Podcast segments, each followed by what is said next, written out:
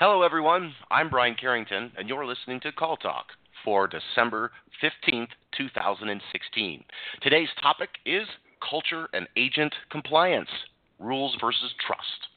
And of course, if you're listening live, I'd like to invite you to be a part of the show and ask questions. And the easiest, best way to do it is just to email me directly. And do that at brian at benchmarkportal.com. That's spelled out B R I A N at benchmarkportal.com. Of course, I want to remind you that all of our shows are archived and available to listen to at any time that's good for you. And you can find them on our website at benchmarkportal.com. So, without further ado, let's jump into our show. It's my pleasure to introduce the host of Call Talk, Bruce Belfiore.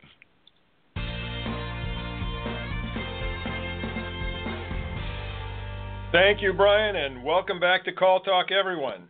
Today's topic is culture and agent compliance rules versus trust. This is a perennial balancing act for people who are responsible for other people, right? I mean, your own kids, the sports teams you coach, the scouts you lead, and of course, the people that you lead at work. How much do you hem them in by rules, and how much do you let them run on trust? It's often a struggle to figure out how to get the right balance, and many managers have been hurt by situations in which they've trusted people too much or have been humbled by situations in which they've erroneously relied too heavily on rules. So we brought an expert on the topic for you here, Marge Robba. Welcome to the program, Marge. Hi, thank you for having me. I'm looking forward to the conversations. Okay, great. Well, uh, just by way of introduction, Marge brings a rich multicultural background to her work, having had international assignments in Argentina, Brazil, Italy, Mexico, the Philippines, and the UK. Uh, Marge has worked extensively with airlines as well as in management for a mega American Express call center. She was director of global customer service for MasterCard and has worked with Gateway Computers, People Support Outsourcing, and AAA in Arizona. She's consulted for numerous companies and is a senior consultant with Benchmark Portal. She's also fluent in Italian, so Marge and I toyed with the idea of just doing the show all in Italian with maybe some interludes sung by Andrea Bocelli. But, but Brian nixed that one, right, Brian? no way. Yeah. it could have been fun. But uh, anyway, uh, so, okay, Marge, let, us jump right into it. And before we get into the purely management aspects of rules and regulations, I want to ask you about the, the legal elements also that we need to be aware of, because contact centers today are facing ever increasing compliant, compliance requirements such as PCI, HIPAA, and uh, from a performance perspective, with personal texting, social media, web surfing, what are some of the things management needs to take into consideration in creating policy and management practices around all of these challenges? Well, it, it's certainly a challenging um, topic, and part of it is you, you, as you mentioned, you do have the legal aspect of it. So there is this PCI compliance, which, with all the hacking and all that goes on, becomes ever more important to make sure that you protected your clients and customers. And then, of course, if you're in the health field, the whole HIPAA requirement of keeping information confidential. The other compliance pieces are the more performance oriented pieces where you're looking at people's use of cell phones on the floor, um, looking to create a paperless environment to comply with the PCI HIPAA requirements. So it becomes uh, really complicated and, and multifaceted. Um, I have a lot of clients that have asked me to help them create their uh, policy around this, and um, they're they expect a one size fits all, and it really doesn't. Mm. So mm. it becomes a, a culture issue more than anything else. Yeah, I think I think you're right. It's sort of that sixth sense of where are there uh, issues of risk where are there issues of uh, confidentiality? And sort of have everybody on board looking for them and trying to do something for about them instead of uh, just saying okay there's this manual you can open and it will tell you exactly what to do. That's that's exactly right. And and it's finding that balance. You mentioned in the opening talking about the balance. The balance between rules, which obviously, especially from a legal perspective, you're going to have rules around PCI compliance, and then also around the trust element of um, your your staff and employees. So, from a culture perspective, uh, I, I take a look at what is the culture of the organization before we even look to create policy, mm-hmm. um, and what the strategic intent of that policy is. What I've found with a lot of contact centers is that they they're created as issues occur. So um, they'll have a phone policy about keeping your phone off the desk. And then later on, they'll find out that they had some issues with web surfing, so they'll create a web surfing surf, uh, web surfing policy. And they're all these little hits so, one of the things I asked them to look at is to create a more strategic view to their policy around social media. Mm-hmm. So, what's your yeah. strategic view for legal and your strategic view for social media? Yeah, no, so that stepping back and taking a look at okay, what is it that we have to fulfill in terms of our strategic needs uh, uh, for the regulatory side and for the risk management side and for the just good sense side. Uh, how do we bring all that together? And I, I guess communicating that to your people too is key because if they understand that this is, uh, you know, to com- be in compliance with a law that's for good reasons, right? Uh, or it's a policy that has really good reasons behind it. If you've communicated those uh, policy reasons those legal reasons, et cetera, then you, you have them on board with you more. That's exactly right. And and the goal is not realistically the goal should not just be compliance but commitment to the security that's involved mm. in PCI and, and HIPAA and the commitment to good customer service when it is from a performance perspective. So although we talk about compliance, I always have the um, companies I work with focus on commitment rather than just compliance. yeah, no, I like that a lot. The idea of uh, commitment to uh, security, commitment to good customer service, not just the, the compliance side, and that brings uh, people in. And again, it's it even if they are rules, they don't feel as much uh, that they're rules, external rules that are imposed, but rather they're um, you know commitments that you're being entrusted with as an agent. That's that's exactly right, and and that's why culture becomes important, because, and I'm not going to say there's a right and a wrong culture for an organization. Cultures can be very different, but still be good for that organization. Um, if you take two similar organizations like Federal Express and UPS, you'll see that their cultures are different, but it works for them. So I'm, I don't go in and critique a culture necessarily. But what I do is look and see if they are more of a command and control culture or more of an open culture. There needs to be some balance, obviously, but um, you need to be able to take a look at, at the culture as a whole. Uh, uh, Peter Drucker, um, the management guru from from the early years, who still, um, I, I think he was clairvoyant in his predictions, um, said culture will eat strategy for breakfast. So you can create all your strategy you want around social media uh, and so forth, but if you don't have a culture that is supportive of that, it's not going to work. Okay, and so the people listening to this are the ones who have either inherited a culture, are responsible for creating a culture, may have to turn around a culture. Uh, have you seen situations that might be instructive for our listeners in terms of how to uh, imbue a culture, or maybe even turn around a culture where necessary on these issues? Absolutely. The first thing I ask a, a, a, company to do is to take a look at their current compliance policies and um, how successful are they? Are they getting the mm-hmm. compliance that they're looking for? If they are, then um, that's already a positive step. If one of the reasons they bring, um, you know, consultant in is because they're not getting the compliance that they need, then I look more closely at the culture to say, are there things in the culture like unwritten rules? Are there unwritten rules in your culture that are stopping uh, are are getting in the way of the compliance. Mm-hmm. Mm-hmm.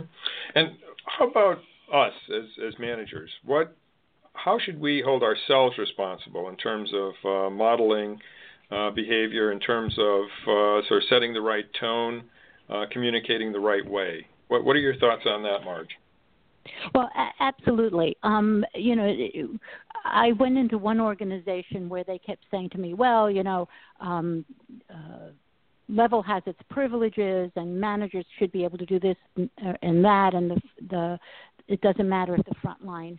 Uh, it, it doesn't matter that the front line have different rules, and people will decide whether they trust a company or not by the way the frontline management behaves. Um, the biggest challenge in corporations nowadays is the fact that uh, not enough are taking time to calibrate with their frontline management. So, as with anything, you create a policy around cell, as an example, cell phones on the floor. They're not allowed to be on the desk. You have some supervisors who walk by and make excuses for some people, and then you have other supervisors who are going to run the rule as it's supposed to be if you have that kind of variable and inconsistency in your organization, you're creating a lack of trust. Mm-hmm, mm-hmm. So it's it, the behavior of the frontline management becomes critical. And those calibration sessions, um, what uh, how should those be uh, handled in, in your opinion? Is it the kind of thing where somebody says, look, uh, we have to have consistency, and so this is the way it's going to be, or we have to have consistency, so let's talk about how we're going to do this, or uh, how have you seen that done successfully? The most successful way I've seen is a collaborative effort around. Um, I would hope that most contact centers, or that all contact centers out there, calibrate on a regular basis around, as an example, their monitoring form.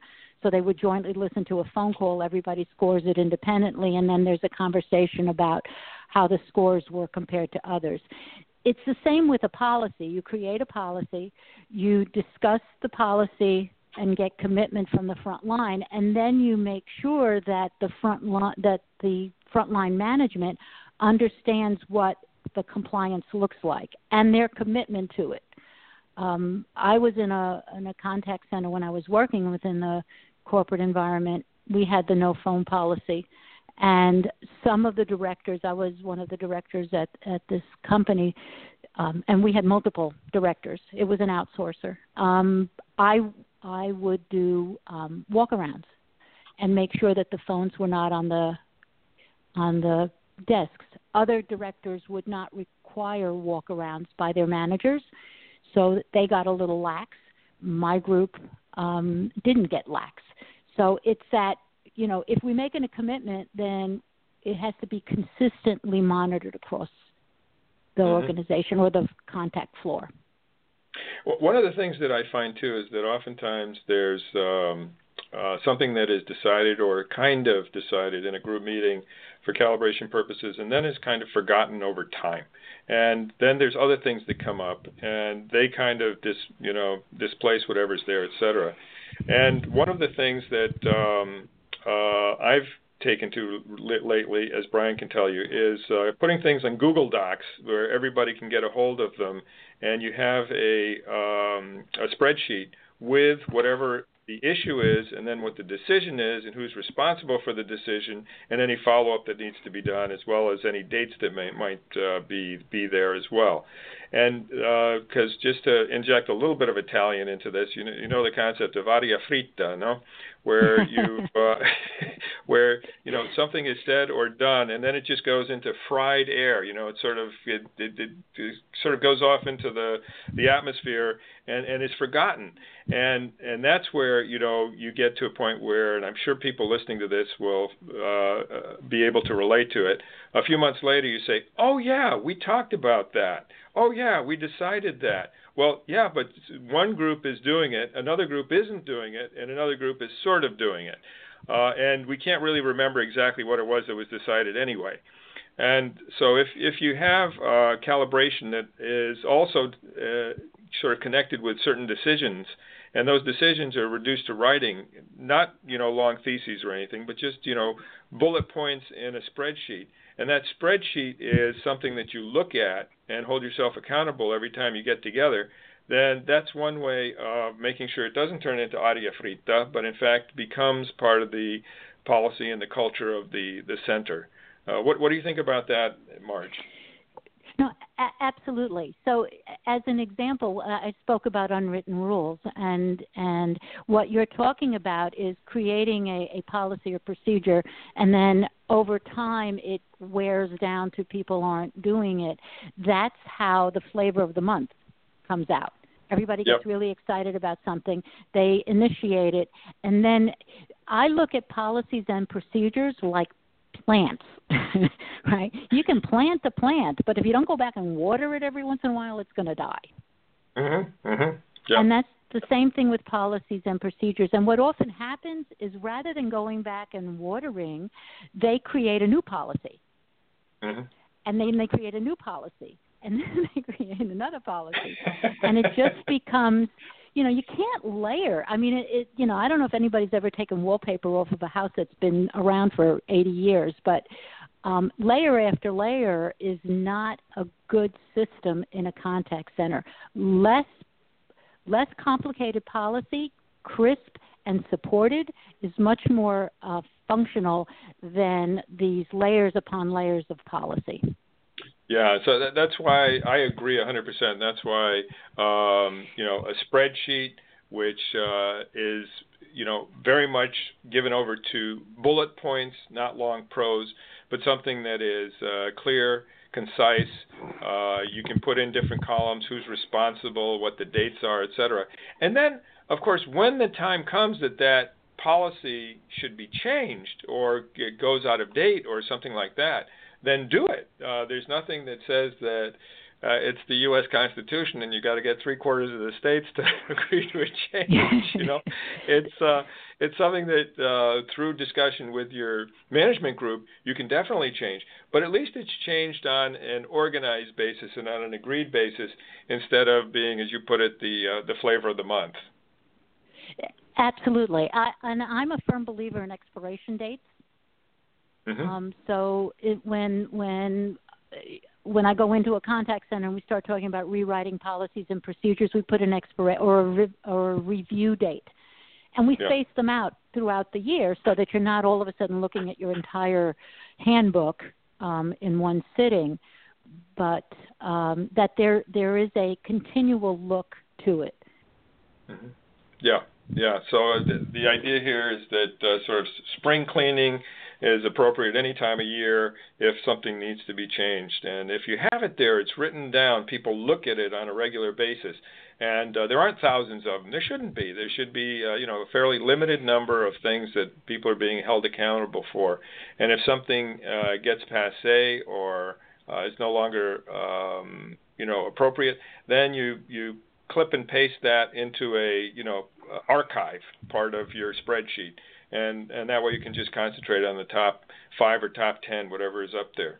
So, uh, well, let me ask you this, Marge. What does all of Sure. this, when you go into a company and you you uh, look at what they're doing, et cetera, um, what does it tell you about a company as you go through these these elements? Well, um, one of the things that I do is uh, just to kind of get an idea for the company is I usually ask for the dress code of the company Mm-hmm. Um, because that tells me a lot. um, I walked into one company and they had a three ring binder, a three inch three ring binder around around dress code. Um, and that is a that that to me is a command and control and I'm gonna write rules until you get it type of company. So um it, it tells me a lot. um and and I started doing that because I actually um, I had the good fortune of going to um, a seminar at Disney University in Orlando, and one of the things we talked about um, at that seminar was how do you manage dress code in a in a company, which is always Mm. a touchy subject. And and what I liked about what they did, and and they have a fascinating new hire program. Um, but anyway, the applicants come into this big auditorium, and of course, this is Disney, so they have these videos that they play. But all they simply do, they do they do two things that caught my eye. They first show a table, and they throw keys or a bus and a bus pass on the table, and they say, as long as you have one of these two, you'll have no problem here which they're mm-hmm. sending the message that we expect you to show up for work. and yep. then they took the same person, put them in um, business attire or casual business attire, and then more clubbing attire or or uh you know that kind of stuff and they said if you look like this when you come to work no problem if you look like this when you come to work we'll have a conversation yeah, it's so, interesting too because you probably noticed uh, that sometimes, and I'm sure this will resonate with a lot of people on the phone.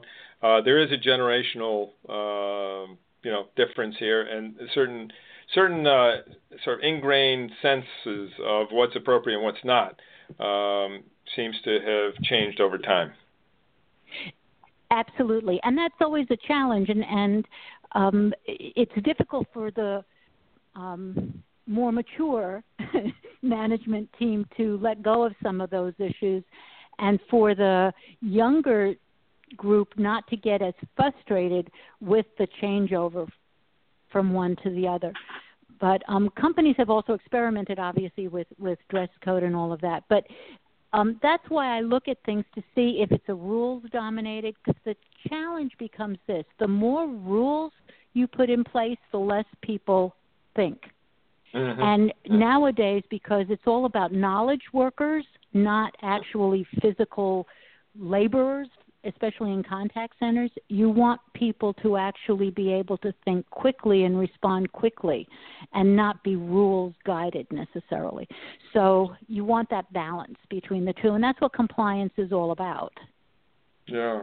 Well, and a lot of companies have these unwritten rules that uh, guide behavior uh, some in a good way, sometimes counterproductive, um, and sometimes it's just the way it's expressed, isn't it? The way uh, the management team thinks about it. Uh, what, what are your thoughts on that? A- absolutely. I, you know, it's the verbiage becomes critical. So um, one of the things that I also look at is how things are written. So are things written with positive intent? Hmm. Um, you know, if you look at the, if you look at the term uh, parents use this a lot with kids, uh, and it happens in contact centers still, where um, you know parents will say, "Don't let me catch you," and then you can fill in the blank.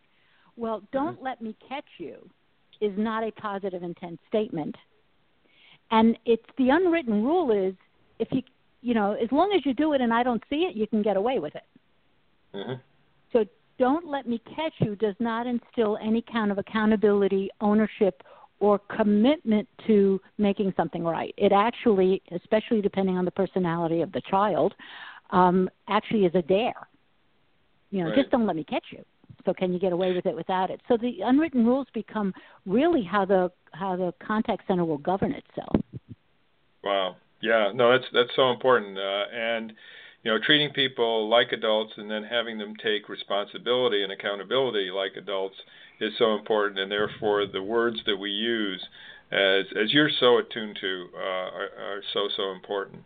Um, well, good. We're going to be getting over to uh, some questions that, that Brian has, but uh, is there any other thought that you wanted to add before we get to the questions? No, um, that's that's really the, the the main thing is to look at at the, your current state, how compliant, committed your your staff is, and are you a more rules or more accountable driven organization? And then write your policies accordingly. Perfect. Okay, great. Well, these are great insights, and uh, let's see what uh, Brian has in terms of questions. Over to you, Brian. Great. Thanks, Bruce. You know, you just uh, mentioned positive intent, so I'm, I'm going to start with this one. Uh, Chris wrote in How do we check if we're communicating with positive intent? Great, um, great question. I love I love talking about positive intent. Um, you look at your the best thing to do is look at your policies and your forms to start with. Uh, and I always start with the monitoring form. I go in and look at um, the monitoring form. If your monitoring form is in the your your sentences are in the form of questions, then you're actually in doubt that they're doing what they're supposed to be doing. If your monitoring form is in positive statements, those are positive intent statements. So, as an example, did the agent close the call correctly? So that's you know, so did they or didn't they? Whereas if you say the agent closed the call correctly, that's a positive statement. If it's positive, then great, and if it's not, it's not bad, but it's an area of improvement, and then again, it's a positive statement. So, monitoring form is the quickest way to take a look at it. Um, the other things are um, verbiage and policies, how you write your performance appraisals, how you have conversations during your monitoring process. Um, if you are a telling organization, telling tends to be pretty um, uh, forceful and not always in, from a positive intent. Um, I'll give you an example that I that uh, I helped with one of my managers in a previous job. Uh, he did not uh, play well in the sandbox. People did not like him because every time they came up with an idea, he would say, "Well, that's not going to work because." That's a negative statement. Um, I asked him to change his verbiage because he was always spot on, but he just turned people off. So I asked him to say instead, in order to make this work, this is what we need to change. And overnight, it made such an impact on people because now you were positioning as something possible, not something not possible. Mm. Wow, uh, that, that's great, great input there. You know, and thinking about monitoring, if we change the uh, the concept there to mind opening, because uh, that's what we're trying to do. What what you obviously did with that person was to open his mind to the way he was communicating, and if we are opening minds of um, uh, agents, uh, you know, supervisors and agents to how they're doing it, then then we're monitoring. We're we're going from monitoring to mentoring, and and that's really one of the things that we want to do here. Uh, so yeah, great. Absolutely. So, and I have uh, I have one more that is related to intent, so I thought I'd throw this in now too from Sage. Sage asking now, what do you uh, what do you mean intent before content? So when when you're writing policies or or you're you're um, you're going to explain to people the way you move them from compliance to commitment is for them to understand the reason why. So if you just throw a rule out there without explaining the reason why behind it, people don't um, have a way to connect with it. So, um, and, and it's also a, a very typical customer service uh, type of thing that if you're going to explain something to a customer, giving the intent of something before actually saying something. So, as an example, in um, in a compliance policy, if the idea is not to keep your phone on the desk, that your phone has to be put away during your time at your at your desk, you can say you have to keep your phone off the desk, and that's that's the policy. But giving the intent beforehand is um, our customers um, expect and we want to give them our full attention phones beeping on top of the desk are distracting. So, therefore, our policy is that phones have to be put away while you're on the uh, on a call or while you're sitting at your desk. So now you're explaining why, um, and it it gets them to be more engaged. Well, yeah, I, you know, I need to be focused on my customer. Does that make sense? Mm-hmm. Yeah, that makes great yeah. sense, and uh, I think it's really good input for for our listeners. So, yeah, do you have one more call? Because we're getting to the bottom of the hour uh, hour here. One more question, Al, uh, Brian. Yeah, you bet. Uh, I got one more from Sydney, and uh, it's all about the unwritten rules, right? How can I find out what some of our unwritten rules are? yeah, um, that that's going to be take a little digging, um, but uh, and they come in all sorts of forms.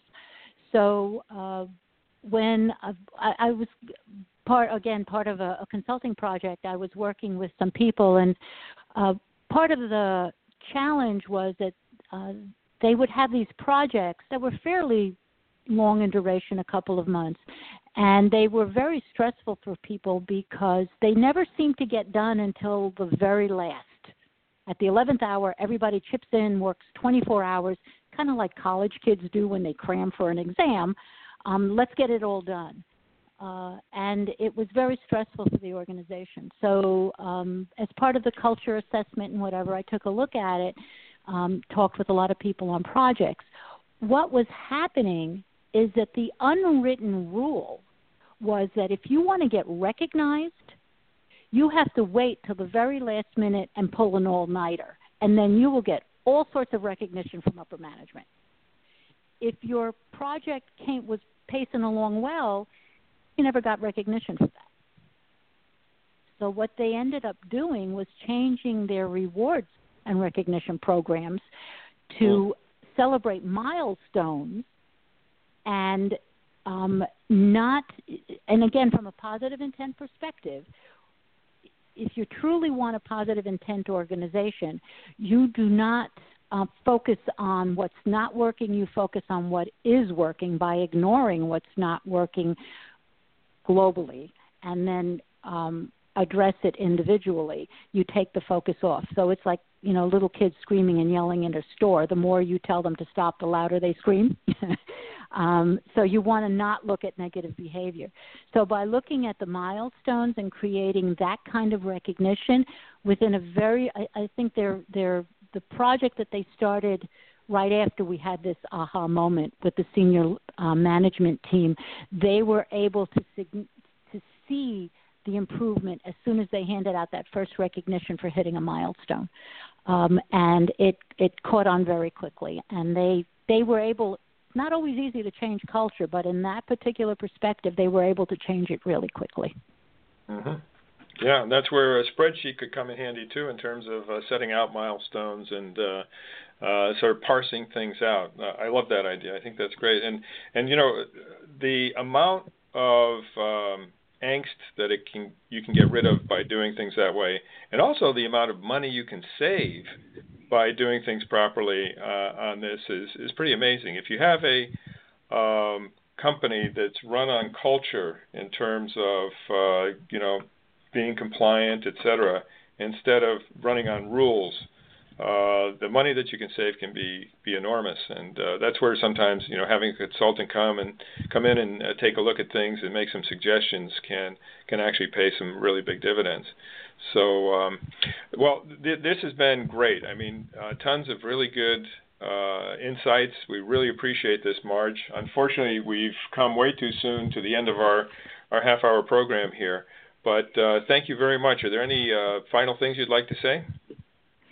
No, I, I the best thing to do is is assess your organization, decide what your strategy is, and make sure that you have a culture that will support that. Mm-hmm. And then life okay. will be good. Uh, they're very good. Okay, life will be good. Absolutely. Okay, well, molte grazie. Thank you very much. We really appreciate prego, it. Prego, prego. grazie. Okay, fantastico. Okay, with that, we'll uh, pass over to Brian and uh, to wrap things up. Sounds good. Thanks, Bruce. So, Marge, let me ask you if this sounds right and it's done with the correct intention. Brian intends to end the show. Positively that is clear to intent. wrap up the show. All right, good. Yes, that's right. Just checking. Uh, love it. Thank you to Marge and Bruce for another great show on Call Talk, and uh, also uh, just another reminder that we have lots of different topics that we approach on Call Talk uh, over the last five years we've been doing the show. So if you're working on a certain initiative, I'm sure we have a show that's going to match that. So check that out on benchmarkportal.com in our Call Talk archive sections.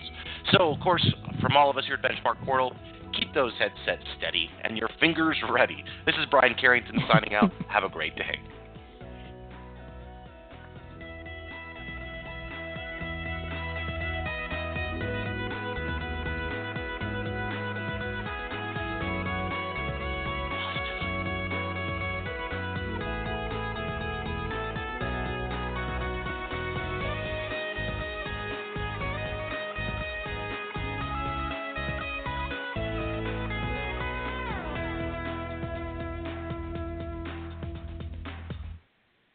Okay, now I'll end the show.